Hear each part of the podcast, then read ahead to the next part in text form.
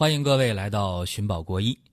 中医里的好东西不能丢，我们把它找出来，好好用。感谢大家支持这档节目，毕竟开播六年了，坚持下来不容易。我还是一如既往的抛砖引玉，跟大家来分享干货，一起进步。闲言少叙，下面进入今天的节目。今天讲的是产后的话题啊，一个是产后溢乳的问题，就是乳汁太多了。在这孩子不吃奶的时候，乳汁也往外溢。嗯，溢是什么意思呢？溢就是多，对吧？多了就流出来。我们讲水满自溢，精满自溢。那么溢乳也是，这孩子不吃奶的时候，乳汁还往外流，这个人受不了。乳汁是气血化生的，本身。在哺乳期啊，这个产妇的呃身体消耗特别大，因为这个奶水啊，这个孩子吃的越多啊，产妇就越虚，这个毫无疑问。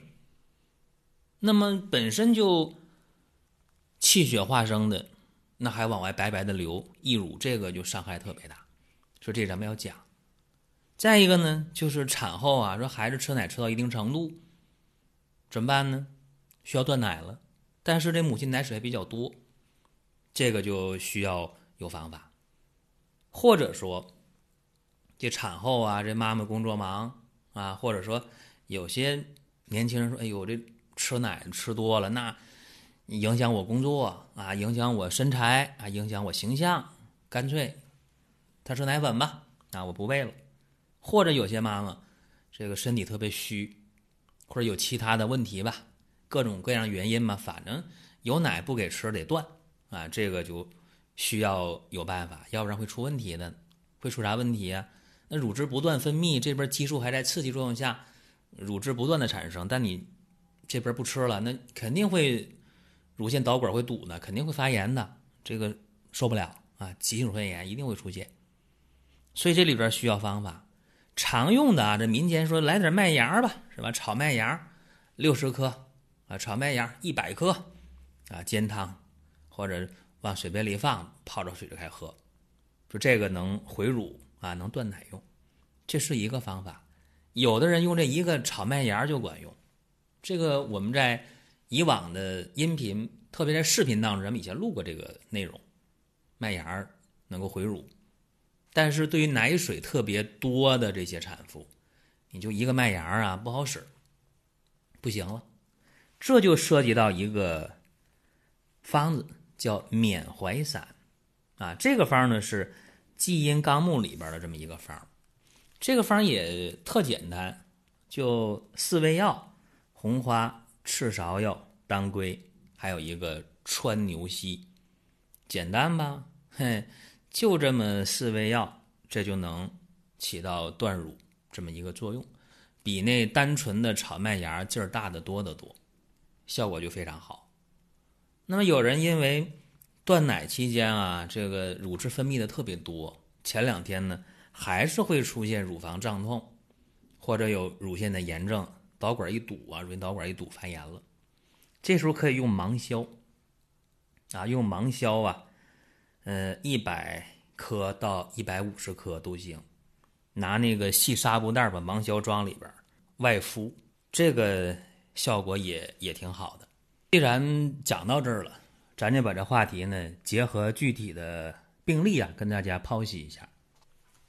下面讲到的是一个新手妈妈啊，二十六岁，决定给孩子断奶啊，说不吃奶了，行了，这孩子不吃了，已经吃了十个月了，不吃了吧，自己这边得工作了，然后呢，就认为说不给孩子吃，这奶就没了。想的特别简单，结果呢，自己给孩子断奶以后，就发现啊，第二天右侧的乳房呢就疼，紧接着左边乳房也疼，然后呢，这个乳房呢就有乳汁往外流，你疼了一按，乳汁就出来，但量比较少，没当回事儿，反正疼也能忍受，出的乳汁量也不多，拖拖拉拉的。一个多月总是这个情况，那么后来有一天不行了，疼的厉害啊，这乳房肿起来了，红肿，啊，尤其是嗯，这回再流那个乳汁呢，就颜色呢不是奶白色了，就发黄了，这下害怕了。那么一看他那舌头啊，舌淡，舌边有瘀点瘀斑，舌苔薄白，一按脉，脉弦细略弱。哎呀，这个气血不足，还有血瘀啊，还有肝郁，怎么办呢？大家说不明白，能不能把缅怀散拿出来用？可以。但是绝不能是缅怀散这个原方，那就不够了。怎么办呢？把缅怀散加点儿配伍的其他药，那就是红花、赤芍药各十五克，当归尾十克。有人说当归尾不好买，买当归全当归也可以。牛膝十五克，黄芪三十克，香附十五克，合欢花。十克，就这方啊，三副药，三副药下来，怎么样？好了呗，不胀了，不红了，不疼了，乳汁没了。不但说是那个淡黄色的乳汁没有了，就那个奶白色的也没有了。也就是说，这个回乳的目的，这种断奶的目的就彻底的实现了。你看看。所以说呢，不能自己想当然啊，因为本身她是一个产后，呃，又去哺乳十个月就气血虚弱，啊，中气就不足，是吧？又有点肝郁，然后呢，这个乳汁呢失去了气的约束，啊，那么气虚嘛，那乳汁自溢了，所以说这里边加黄芪，啊，补气固摄，这是一个很重要的一味药啊，又加上疏肝的药就可以了。那么还有一个啊，就是，呃，产后溢乳的问题。这是一个年轻人，二十二岁啊，就是人流啊，人工流产以后十天，就觉得 不能忍受啊。为啥呢？因为人工流产以后，一直有这个少量的乳汁呢往外溢出，这个就没法接受了。你觉着人流我都做完了。然后这边还不断的出乳汁，这怎么讲啊？是吧？这到医院想办法，到医院去打一些那个激素针，打完了还不行，又观察几天，还是不断有乳汁往外出。